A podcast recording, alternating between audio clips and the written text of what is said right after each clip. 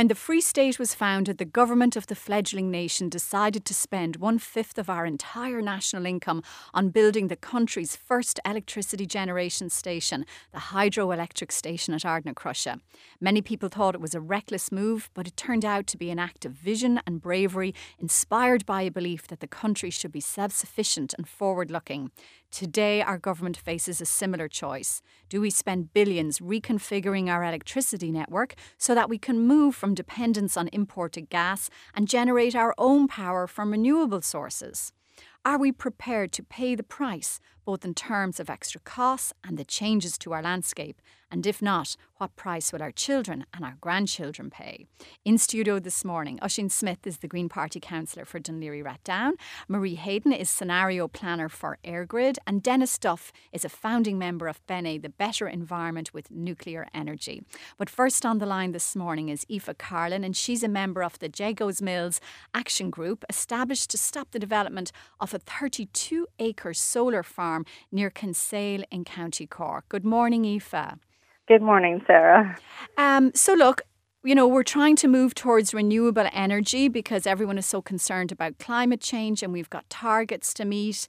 And I can understand people concerned about wind turbines and pylons because there's such a blot in the landscape and the turbines can be noisy. But a solar farm seems relatively innocuous in comparison. Why are you opposed to it? Well, I think you. Are, I, I should um, firstly say that as a group, we're not opposed to um, renewable energy or solar farms.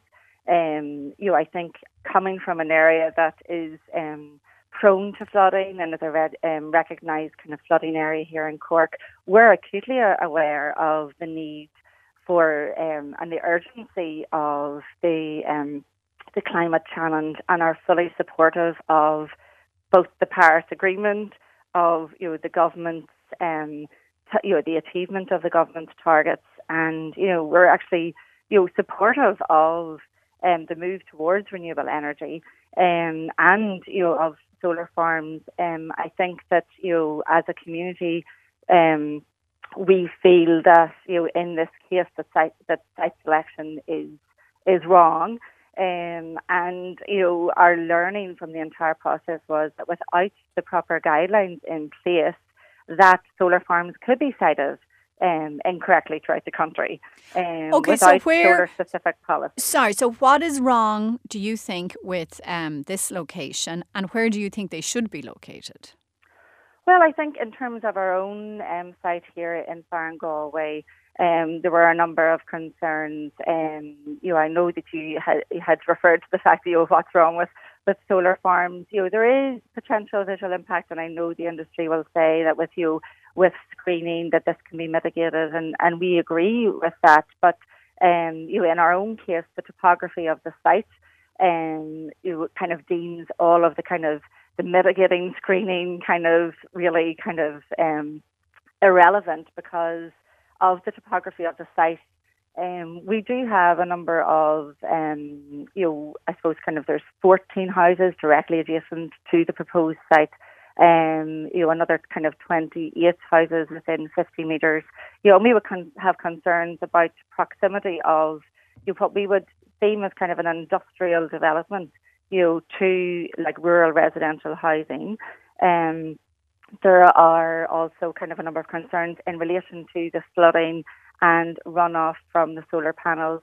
Now I know that the county council has proposed a flooding solution, but you know it hasn't been tested yet. You know, and this is already kind of an area that floods, um, you know, regularly. Um, and you know there are also concerns about you know glint and glare. You know, one of the original proposals for the site saw the solar farm coming right down onto the OR607, which is a main artery in and out of Kinsale. And um, I suppose kind of um, through the various kind of phases of the application, the solar panels were removed from that area, that the, the, the site kind of directly um, adjacent to the road, which we would see as an acknowledgement, an acknowledgement that there is potential glint and a potential glint and glare issue. Right, but, but is that there... was ignored in relation to the houses directly south of the site.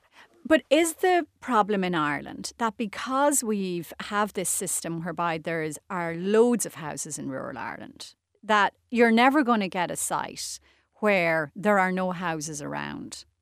And we may just have to accept a changing landscape if we are to get renewable sources of energy. So there's no point saying, yeah, I'm in favour of the Paris Agreement, but the classic not in my backyard.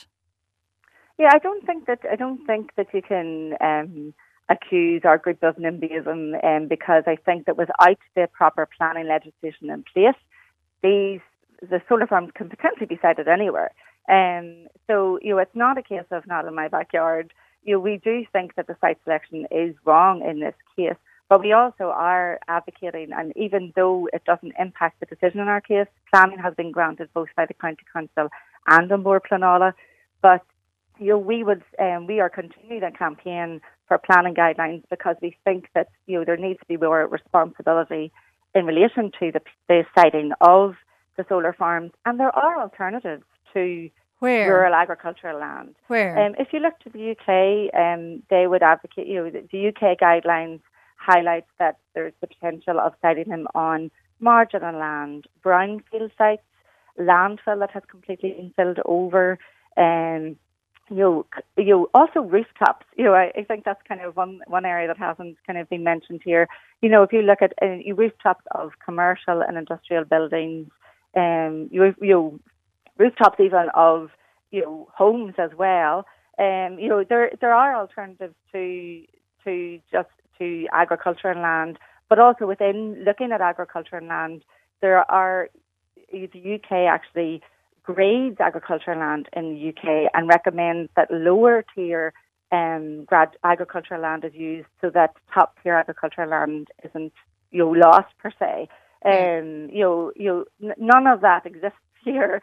Um, there is, you know, there's not that specific specificity in the planning guidelines with regard to solar farms and oh. looking at sites. Okay, Aoife, I will let you go and we'll um, take those points into our discussion now. Um, thanks a million for joining us this morning.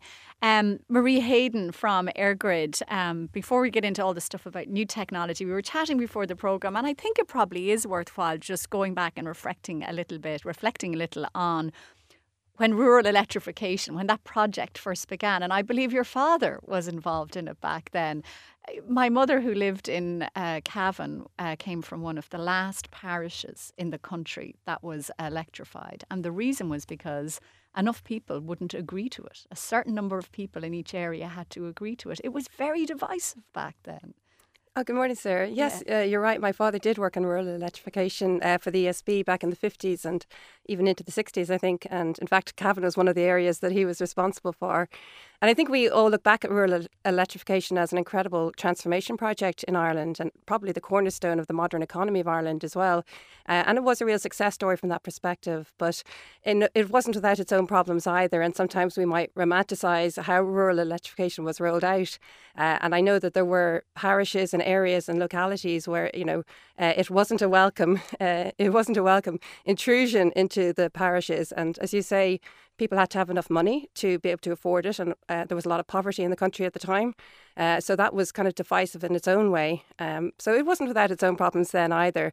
Uh, but we do tend to look back at it as a major success. Um, so, Ossian Smyth, do you see any parallels here that, um, say, going back to Ardna Ardnacrusha? and the yeah. state saying. I mean, I'm just I'm just thinking, like I'm I'm I'm from Dún Laoghaire, and the you know the railway line that goes out to Dún Laoghaire from Dublin city centre is one of the first in the country uh, well celebrated. But if you look back in history, when it came out first, it, it didn't quite get to Laoghaire because the landowners blocked it from arriving because they didn't want it to ruin the town. Yeah. So you know there there uh, there is, I suppose, a history of uh, of people looking at projects and being being uh, you know be, being being suspicious. And I think that you know Aoife was on the phone there talking about uh, the the solar farm and the correct location. And she's absolutely right. You know, there, there are no guidelines at all about where to put this, where to put the farm. There there should be some guidelines. And you know, on any large infrastructure project, of course the locals are going to have an input and they're going to have special no- local knowledge that other people in a drawing office somewhere else in a city are not going to have. So you really you do need to engage with protesters, and it's too easy to stereotype them as NIMBYs. Like you use the word NIMBY, mm. not in my backyard. And, you know, it, it, it goes beyond that. You're living next to some huge facility that's going to be built, and you know that that area floods every couple of years. And the person who's designed it doesn't know that. And you have a right to contribute to that process and to take part in it. Yeah, but isn't it, though, more than that? And I take your point, but people just don't want to look at this stuff. They want their electricity to come from somewhere, but they don't like pylons, they don't like turbines, they don't want to look at um, solar farms. So it is. I tell you what they do want. They want solar panels on their own roof, create, generating their own electricity, and it's really hard to do that. I'm not going to blame the lady beside me; it's not not your fault. But it, it's like we we don't have the regulatory structure for that, so it's really hard for somebody to go out, buy a solar panel, get it installed in their house, and generate their own electricity, which they would love to do. And instead, I guess in Ireland, we you know looking at Ardnacrusha Ardnacrusha was a huge, massive national project, and we have an idea that you have a problem. Let's just make a billion dollar project that you know that that solves all the problem, and let's draw it all up, and let's get foreign money and whatever. And we don't really have an approach to solving problems that involves okay, what about if everybody contributed in some way? What if everybody had a solar panel? What if we had a sort of a democratization of energy and people were all generating their own? It's quite hard to look at that. Like even say, for example, Irish Water. Irish Water wants to provide enough water for Dublin, and their idea is drain the Shannon. You know, a yeah. billion dollar project, desalination plant, or, or you know perhaps a pipe coming across the country. They they wouldn't say, for example, uh, perhaps if everybody in the country and everybody in the city was saving water, uh, you know, if we were flushing our toilets of the water that fell on our roofs, we could do it that way because that's a kind of an individual, yeah, well, democratized approach. I know, yeah, they tried that at uh, water rates, it didn't work out too well. so look, what I want to do is we'll come back and go through each of the proposed projects and see what's economically viable. But Denis, stuff before we do that, just to go back to that issue of bringing the people with you and you know persistent protests and objections to everything that's proposed. Um, what's your view on that? Is it just inevitable and, and you have to get on with it, or is there any way to really bring the people with you? Well, I think you've said it there, there Sarah, that protests at the moment, they're, they're just, just, just a fact of life and we have to get used to them.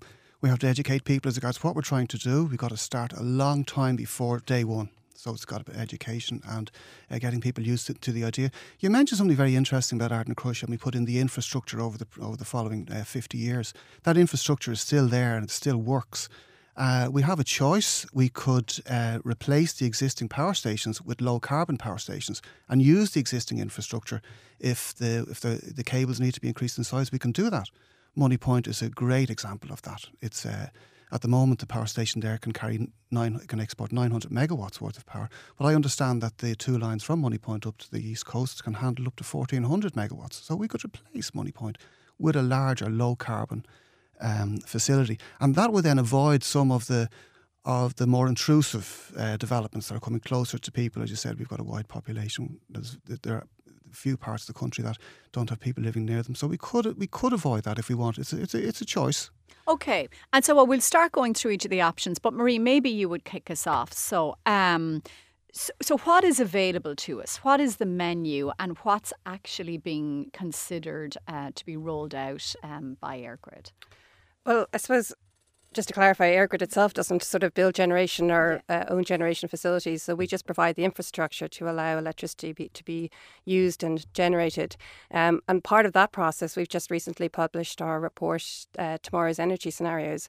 And that tries to predict into the future how the usage of electricity is going to change. And I suppose one of the key messages we see in that report is when we look across all the scenarios we've examined, we see that the demand for electricity is going to increase um, across the board. And we see that being anything between 25 and 50% between now and 2030. And some of that is driven by consumers, you know, changing to electric vehicles or heat pumps and uh, heating their home with electricity. And some of it is through industries uh, expanding, existing industries expanding. And we also see the connection of data centres onto the grid. So yeah. I suppose the first thing is we're seeing that there is definitely going to be uh, some form of increase in the amount of electricity that's used. Um, and then when we look at things like the 2020 targets for uh, RES-E for renewable energy and 2030 uh, targets at an EU level and 2050 commitments under Paris, um, basically all of that increase in electricity is really going to have to come, if not entirely, largely from renewable energy sources or low carbon sources. Uh, so this debate is, is, is essential and, and making good plans to address those needs are essential as well. I think, you know, taking uh, Ossian's point there, you know, there's a mixture of technologies out there and there's a mixture of scale of solutions as well. So at the moment, probably the number one technology that's used in Ireland for generation renewable electricity is wind. Um, about 25% of our electricity last year came from renewable, with most of that coming from wind, onshore wind farms. Now, onshore wind farms are probably um, going to be exhausted in, in, in the near future in terms of the available land sites. So we have to look at other alternatives. One of them would be offshore. We have an enormous offshore renewable energy resource. Um, we could put build wind turbines offshore and we've a fledgling industry in examining ocean and marine technology. So uh, offshore wind would look like one of the one of the solutions if you're looking at large scale developments. Solar obviously has a place here in Ireland as well, uh, even though it doesn't feel like it some days. Yeah. Uh, there is uh, quite a good resource of solar, um, and that needs to be explored as well. And then you can look at some of the more conventional ways of generating electricity, such as large scale power stations like Moneypoint that um, Denis referred to there. And how can you uh, use those types of fossil fuels in a low carbon emitting way? Um, and I think there's a future for a certain amount of that as well. So there's a lot of different technologies out there, and some are more mature and some are more cost effective than others. No, so I had a conversation with Sean Duke, the science journalist, and Quentin Gargan, who works in the solar uh, field down at the Galway Arts Festival, about this. And um, and Sean Duke was making the point that if we go towards renewables, and, Ossian was referring to earlier, the idea that you can have a distributed system of generation. So instead of the one big station, you have maybe communities could have their wind farm and people would have solar panels on their house and they might have excess electricity that they could sell back into the grid. We could have small biomass um, units. But that all means you have to change the configuration of the network from one that distributes to one that c- collects. I hope I'm not yeah. speaking in too much of a, a rookie fashion. And that's going to cost a fortune. So, what kind of numbers are we talking about? And what kind of additional infrastructure in terms of transmission stations or more pylons are we talking about? I think it depends very much on what types of solutions we go for. So, as Denis said, if we use existing infrastructure and, and develop brownfield sites, then that can have a real help to minimising the construction of any new assets. But also, um, I, I, think a very distributed system where there's a lot of um, household participation in, in, in self consumption, I suppose, or self generation, doesn't necessarily have a big infrastructure impact. So um, this doesn't all mean more wires or, or, more investment. It means it means smart solutions. It means a lot of technology, uh, a lot of computers and communication facilities are required, and there's a lot of innovation ongoing, but a lot more required to get us to the point where we can have a power system that works uh, on the island uh, as a whole uh, but at the same time have individuals interacting with that power system.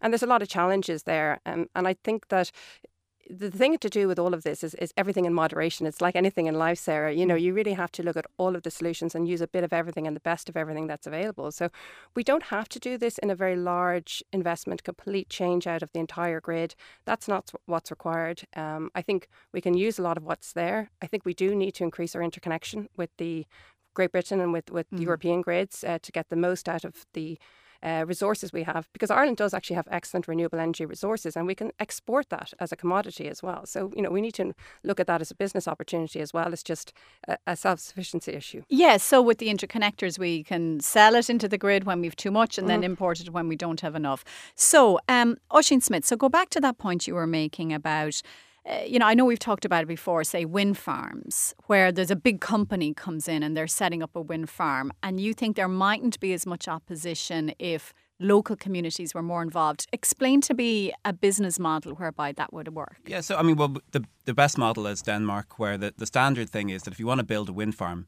you have to prove that a portion of that is owned locally. So you, you would have to make sure that 15 or 20% was owned, uh, owned, owned locally. So you have to go out and you have to engage people. And then people who live in the town say, that's our wind farm. You know, they look out the window and they say that that, that belongs to our farm. It's not sort of General Electric or whoever. You know, so encouragement towards people to have a sense of, Is, of ownership. And rural people are used to tractors at six in the morning and animals making noise and all the infrastructure that goes with, with but they know that it's theirs and it's part of their local area. Yeah, but again, it does that go back to the rural electrification? And I think someone before the show was mentioning um, an area where a community did try to get together to have a wind farm, but someone objected.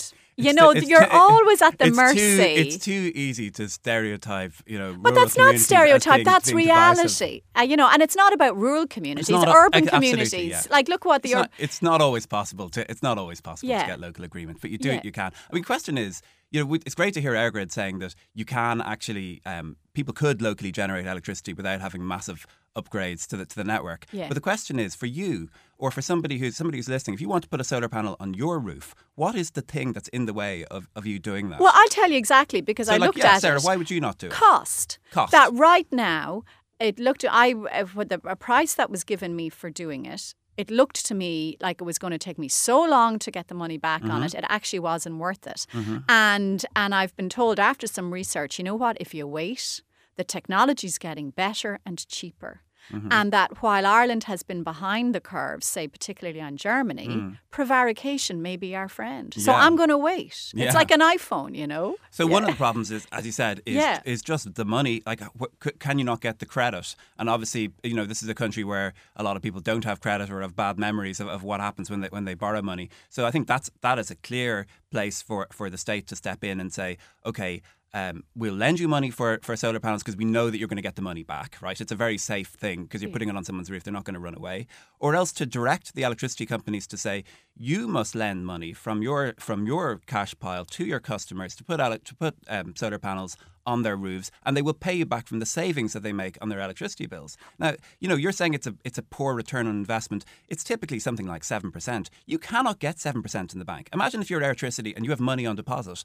How much money do you think you can? How much interest do you think you can make on your cash? So why not lend it to your customers? Put solar panels on their roofs. Okay. So that that takes a little bit of uh, regulation and it takes a bit of national policy to get. there. Okay, two things. Someone did say to me, but Sarah, your return is not in the money. Your return is supposed to be in the feeling that you're not adding to climate change. So that take that into account too.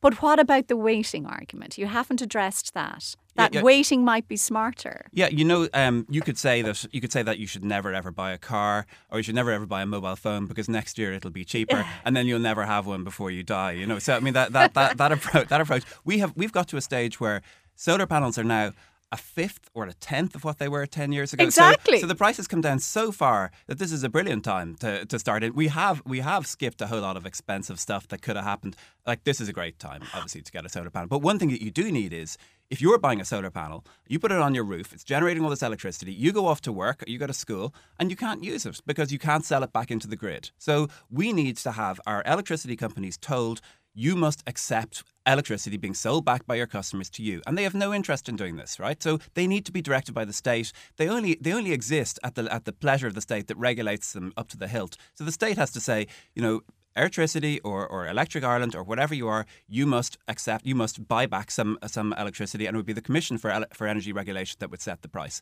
And in that that case, then you could be at work, your solar panel is generating some money for you, and that helps with your return on. And then I'd feel even better again. Okay, I have to take a quick break, and when we come back, we'll be talking about nuclear energy. We're talking about the possibility this morning that Ireland could generate all its own energy from renewable sources, thus saving the planet and our dependence on importing gas. In studio with me, Ossian Smyth is the Green Party councillor for Dún Laoghaire-Rathdown. Marie Hayden is scenario planner for EirGrid, and Denis Duff is a founding member of BENE, the Better Environment with Nuclear Energy, which he's going to talk about in a minute. But first, Denis, you wanted to make a point that we were talking about before the break about how we might need to change the grid to allow people to sell their excess energy from their personal wind turbine or solar panel back into the grid. Yeah, I think yeah. Was mentioning about the point about. Uh, how the electricity companies and the state perhaps should uh, should sponsor or uh, uh subsidise solar energy, and that's that's that's a great idea. Uh, it certainly is. But there's a, there's certain that's just the economic argument. There's a technical argument as well,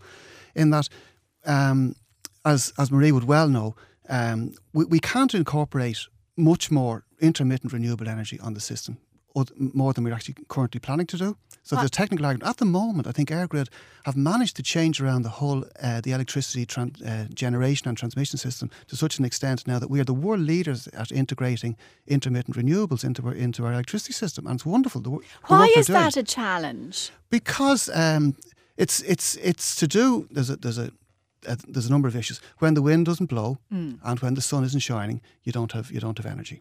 Uh, you have electricity. And this is this argument today is all about electricity. We haven't we haven't touched on energy per se, but uh, in the event that, say, for instance, that the wind just tends to drop a little bit quicker than than you than you expected, you have to have other generation on top to be able to replace that. And there's a technical limit at the moment. I think it's something like 55 or 60 percent that we can allow of wind generation and interconnection to form as part of our overall demand. The rest of it must be made up by bigger generators that are able to take up the slack in the event of a cloud coming over the, the country or the or the wind dropping.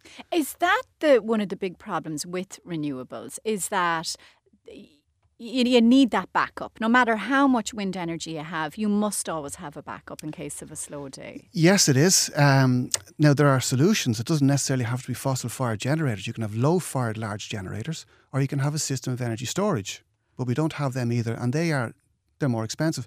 But I think the climate change issue is so big. You yeah. can have interconnection. Yeah. Uh, if you're already in, uh, importing on the interconnector to, to, to, the full extent, you can't then in, in, they're limited in size. There's, it's like the M50. If it's blocked, it's blocked. Yeah. Um, yeah. Now, nuclear. So I know, I think it, uh, technically in this country, in the Dáil, I think they're not even allowed to discuss nuclear or something like that. With ah, some, it's with not some as bizarre bad as that. It's not as bad as that. but it's, there is some ban on um, on, even, on against the law to generate nuclear energy in, in Ireland. Okay. Yeah, and, and, and, and, and, it's against the law to, to build a nuclear power station as well, just in case somebody was going to generate without building it. yes, that, that's important. But it's also against the law to store large uh, uh, carbon dioxide underground for the carbon, you know, the, the carbon capture and storage plants. But we are discussing that, for instance, it's it's in the National Mitigation Plan. Okay. And it's equally illegal, but it's, it's being discussed. So, nuclear is not being discussed. Right, so take us through nuclear and then you can tell us about the carbon dioxide one. Why would we want a nuclear power station? Well, why would, let's see, uh, uh, I think in Ireland for years we've had an anti-nuclear uh, opinion since we rejected Carnsore Point. Uh, we were going to put in a plant, 690 megawatt plant, which in fact they put in the same plant into Slovenia in a town called Krško. And in the meantime, it's produced almost zero uh, carbon dioxide emissions. But we built Moneypoint instead, and it has produced over 140 million tonnes of CO2 in the interim. So that, I, from, from a climate point of view, I don't think that was a very good good idea. And because we're so anti nuclear on the grounds of maybe cost, size, meltdowns, explosions, waste, you, you name there's, there's, there's, probably five or six um, main reasons. We're not actually looking at nuclear. And there are huge developments t- taking place in nuclear as a result of the accidents that, that, that have happened in Chernobyl and uh, Fukushima. And we are, we're not aware of the developments that are, that are coming about in particularly small nuclear reactors uh, there's there's one now. It's, it's it's been run by a British company with Irish involvement called Moltex Energy. They operate on molten salt. That's just melted salt. It's mainly table salt, sodium chloride, but it also has salts of uranium and plutonium in there. Uranium chloride. Imagine that. Imagine putting that on your chips. But but this operates in a melted in a melted situation because the, the salt melts about 450 degrees centigrade and this operates about 550. So you can't have a meltdown because the fuel is designed to operate in a meltdown situation. Oh, right. right okay. It operates at atmospheric uh, pressure, so it's not going to explode. And what about the waste when it comes to that? Well, this is part of the beauty of this, in that these reactors can actually use existing nuclear waste as their source fuel. Oh, okay. Okay. Right. And whereas the um, the existing nuclear waste can can last for hundreds of thousands of years in a radioactive manner. By the way, that's not dangerous. Yeah. Because if something was really very radioactive, it would break down much quicker. So the longer it stays radioactive, the less radioactive it is. Oh, okay. Okay, just to clear that one up. Yeah. Um, so it uh, it turns the, the, the radioactive waste. It actually uses that radioactive waste as a source fuel, and it gets energy from that. And it then, after 300 years of that particular waste from that particular power station, is no more radioactive than the ore from which the uranium came in the first place. Now, I mean, I understand that as things stand, we're probably importing nuclear energy from France. I think, yeah, well, from Britain. yeah, for, yeah, from Britain. And uh, but meanwhile, in Germany, they started closing down their nuclear plants. Now, I think, oh, maybe it's them ended up importing it from France. What is happening on the continent? What is the trend? Is it investment and building those new modern plants, or is it just shutting down and trying to remove, move to renewables? Well, there is a mix on the continent. Some countries are shutting down their, their, their nuclear programs. You mentioned Germany. Yeah. As a result, then, of course, their emissions have gone up. So that wasn't really a very good idea from the environment. Uh, France still continues to generate about 70% of its electricity from nuclear, but it's planning on reducing that percentage to 50%. Now, as Marie already said, because energy, electricity usage is going to go up in time, they won't actually be reducing their megawatt outage, uh, megawatt capacity, but just the percentage of it will drop to 50%. Yeah. And that's the plan. It's envisaged that they will probably change that plan. Germany will probably change that plan. Uh, S- Sweden and Finland and France are building nuclear power plants. Britain is about to build more nuclear power plants. So there's a mix of. Now, tell me about that carbon dioxide thing you were talking about there as well, burying carbon oh, dioxide. Oh, yes. This is where you might get a biomass plant or a, f- a fossil fuel plant. A biomass, these are kind of uh, grasses and things. Grasses They're, and yeah. woods, things yeah. that grow on the ground. You cut them down, bring them to the power station, mainly trees, chopped up trees, perhaps from the eastern seaboard of the United States, ship it across to Moneypoint. and is instance. that not bad, burning trees? Uh, well, people make the argument that you're, uh, you're, you burn the trees, you're letting the carbon dioxide out into the atmosphere, yeah. and then it's taken up by more trees, and you replace the trees. It's not quite as, as, as simple as that. There are a lot of environmental groups now who are anti large scale biomass. Yeah. And also, what people mightn't consider with the biomass is that when you burn the biomass, it's in hot air and it produces nitrogen oxides. The NOxes, the same NOxes that we're afraid of from the diesel cars that's causing us to reduce our diesels in, in, in towns okay. and cities. It also produces particulate matter. PM 2.5, PM10, which are uh, get into your lungs, and they're sub, there's they're very small particles, and they can cause damage in, in the lungs, and it has so it has an air quality issue as well. But that's not to say what we could do is we could perhaps take the carbon dioxide from the waste from the from the gases of that of that biomass and compress the gases, uh, compress CO2, and store it underground somewhere. Mm. If we chose Moneypoint as a biomass option, which I think ESB is looking at, we would then probably have to pipe that high pressure CO2 underground, perhaps over, now maybe bury it in Kinsale into the old gas fields and hope it doesn't get out. Oh, it stays CO2 yeah. forever. I can see objections to that. uh, um, Marie, what about a cost in all of this? Like, what are the more economically viable options? For instance, you mentioned offshore wind there. The last thing I read about that was it's very expensive. Building turbines out there and preventing them from being corroded by salt water um, is, is really expensive.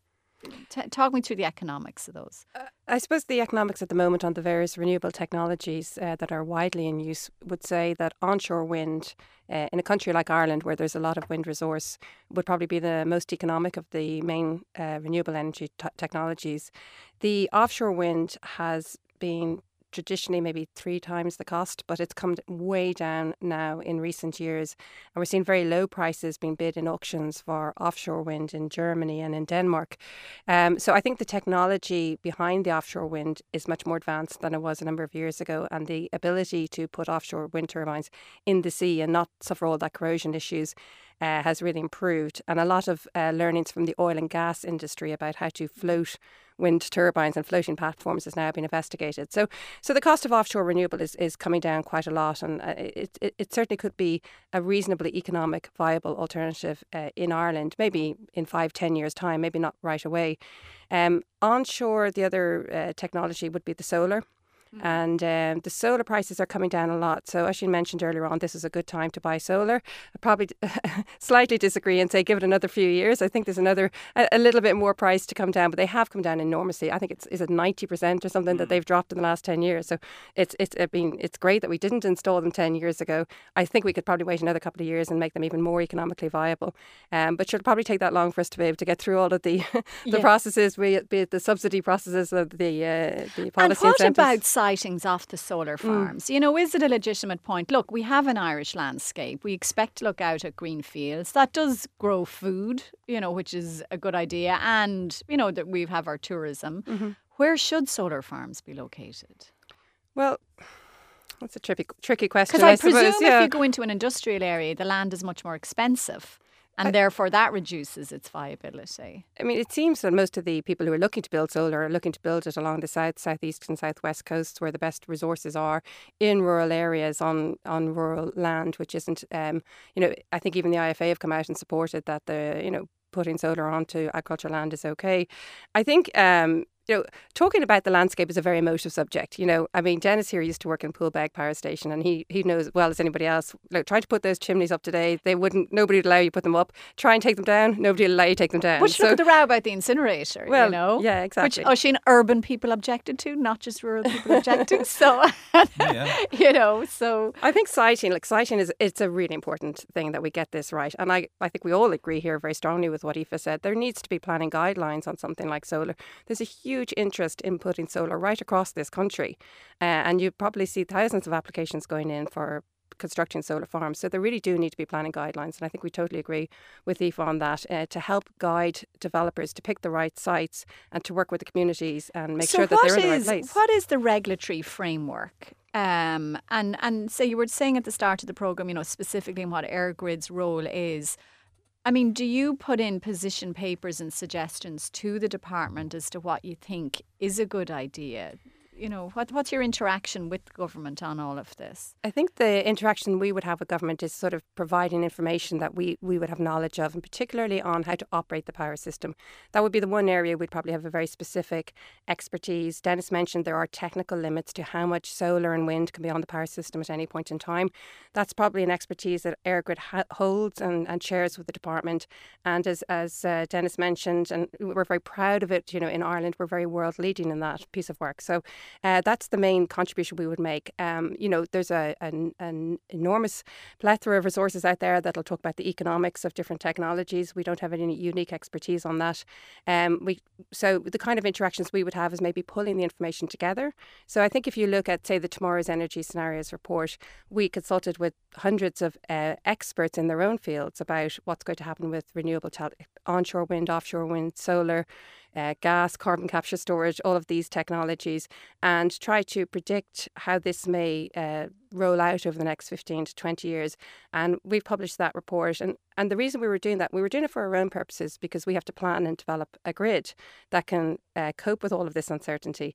Um, but we just wanted to get that expertise externally to help us do that. We're talking about our energy future in Ireland and how we are going to generate enough electricity for all our needs and preferably from renewable sources or carbon Low carbon. That's what Denis Duff is telling me is the correct term. He's the founding member of Better Environment with Nuclear Energy. Also in studio with me, Marie, Marie Hayden, scenario planner for EirGrid, and Ossian Smyth, Green Party councillor for Laoghaire Rathdown. Ossian, uh, Marie was talking there before the break about different scenarios, and you have a question for yeah, her. so I mean, one one of the things uh, we've done in Ireland is to connect our electricity grid to the UK, and it goes through the north, and it also goes across the Irish Sea, and that means that if we have extra uh, energy or extra electricity, we can we can offload it, we can sell it, and vice versa. So it's you know it's good for both of us. But now with Brexit, um, it may be difficult to connect to the UK.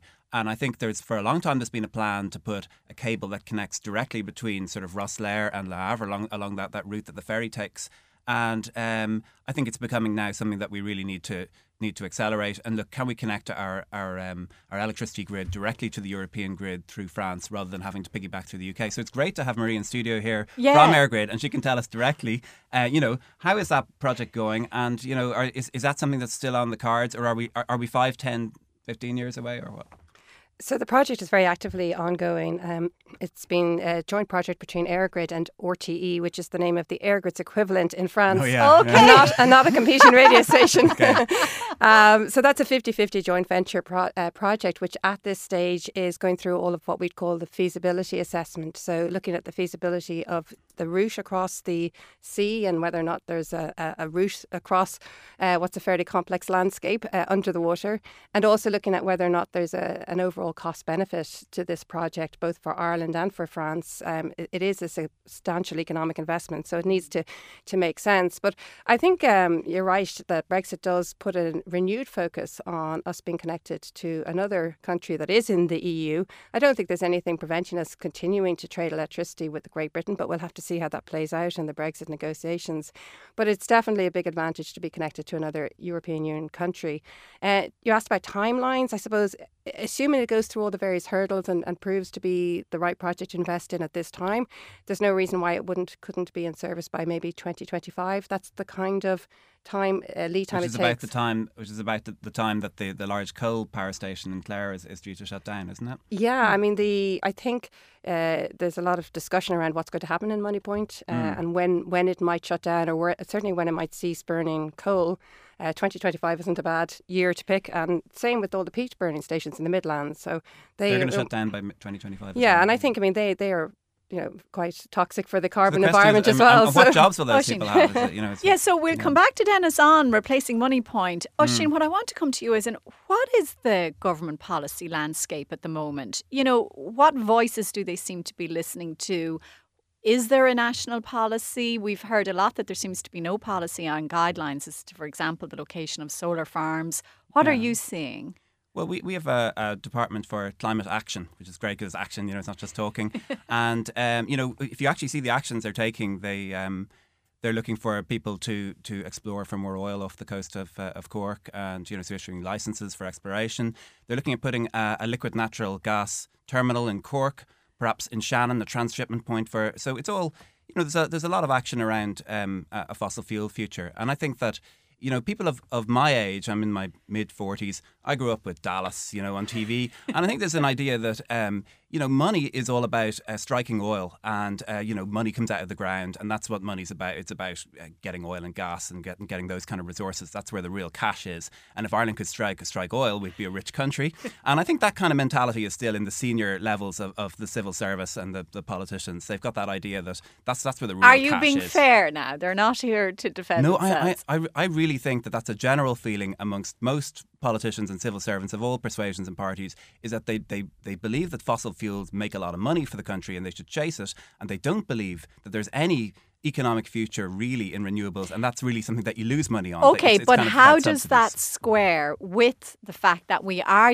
using so much now wind energy and it, you know, and as Marie has said, we are becoming a world leader in this. So the action has been all these wind farms and the generation of wind energy. Certainly that we've we've we we have some wind energy. It's great. Yeah. We have some wind farms, but we are going to massively.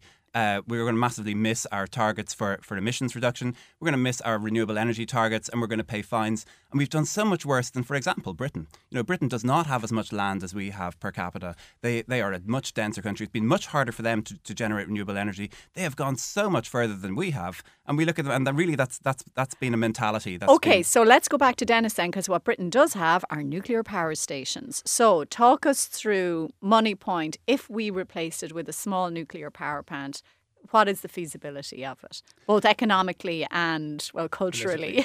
and Yeah. politically. Yeah. Yes, uh, and I think we, we, we we discussed about what our plan is. The government only last month reduced a na- produced a national mitigation plan. And what's in- that? Involving the Department of Climate uh, Action, Department of the Environment and Local Government and Housing, the Department of Agriculture, and sorry, I've forgotten uh, the Department of the Environment, perhaps. And um, but it's a really good document. It's open. It's honest. It actually says we don't know what the solutions are. Tell us. We're going to meet. We're going to have dialogues about what we need to do. It recognises that we're not going to hit our targets. Uh, but uh, they have actually on Moneypoint they've uh, they've agreed that the Department of Climate Action will look at the replacement options for Moneypoint, and they will discuss all low carbon options. Now, I presume that includes nuclear energy, although nuclear isn't mentioned in the in, in the plan, but nuclear is low carbon. And to, when they're looking at, at nuclear, they'll be looking to say, well, what were the objections before? We've already discussed that these new plants can't melt down, they cannot explode, they use existing waste, and their waste, their own waste product is much less uh, sh- uh, long lived than, than, the- than the other waste. Um, size, they're ideally sized for Ireland. They're smaller than a lot of the stations that we, al- that we already have in, in Ireland. They're really reliable. And uh, the cost is the other issue that, that, I, that I'm going to look at. Um, if we got rid of the, those problems and people are still anti nuclear, well, then I, because nuclear has such good carbon and uh, environmental aspects to it, I think if you're still anti nuclear with all those problems gone, then you're part of the problem. But on the cost, these new salt reactors, believe it or not, because they're so simple and so stable, they can, uh, can be built for one third of the cost of an equivalent sized onshore wind farm. Never mind offshore wind farm or solar or whatever else we're going to do. They'd produce electricity for around about 40 euros per megawatt hour, which is on a par pretty much with coal at the moment. Okay, so um, we've one minute left. I'll let Ossian and Marie just come back on that one. Ossian, on the nuclear. Like, Yeah. I'm sorry, the technology has changed, the economics have changed. Is it time to get over ourselves? Yeah, so I think Denis is, is uh, he's promoting nuclear energy, which is fair enough. That's his that's his that's his thing, and the, and he has mentioned that the only problems with nuclear nuclear energy are cost, size. Uh, meltdowns, explosions, and waste. And he's I- provided and I answers would to agree, all of And I, those. I totally agree. And, if, Yeah. and, and as he said, if we can solve all those problems, Yeah. that's brilliant. You know, so if we can get rid of the, the cost, the explosions, the meltdowns, the I mean, if we can do all that stuff, then then that's great. And he's he, he has talked about um, small nuclear reactors, salt based. Uh, I don't know if you've mentioned thorium fast breed or whatever. There are all these various technologies that none of which are in commercial use at the moment. So if we, you know, if we if we had uh, one of these future technologies and it was all safe and we figured out a way to deal with waste, Yeah. that would be brilliant, right? And I, I would support that. Okay, good. Right, it's on the Right. record, Denis. Okay, Marie, and I give you the final word. Um, what do you see as the biggest obstacle To nuclear? Yeah, when, uh, to nuclear and and to the rest of all these great ideas. I think, well, with nuclear, I think, uh, just as has just been said, it's not actually commercially available, the technology that's been discussed at the moment. But we do need people, pioneers out there with all of the technologies, nuclear, solar, whatever it may be, out there pushing the boundaries to see what we can do. Ocean, wave, all of these. And we can do the So- background planning now. So I think I think the thing is we need to invest in the education of our kids. We need to invest in our engineering, our science uh, graduates. We need to get more women into these uh, subjects, and then I think we can make all the breakthroughs that we need to do to solve the problems. We've done a great job to date, and we need to keep going. I think that's the message. I think that is an appropriate final word. And we were delighted to have a female contributor um, on, on this topic today. I think it's the first time we've managed to, to have that, even though we've discussed this issue before. So that is it for today. Many thanks to my guests. Aidan McKelvey produced. You can listen back to this and all our shows on newstalk.com and subscribe to the podcast via your regular podcast player with the week that's in it, with the Kevin Myers controversy, you might be particularly interested in our recent one on the impact of social media on public discourse and a previous programme on the limits of free speech, sparked by the Stephen Fry blasphemy incident. They pushed out all the uh, issues relating to this week's discussion on the Kevin Myers article, but there's much more on newstalk.com. So thank you for listening.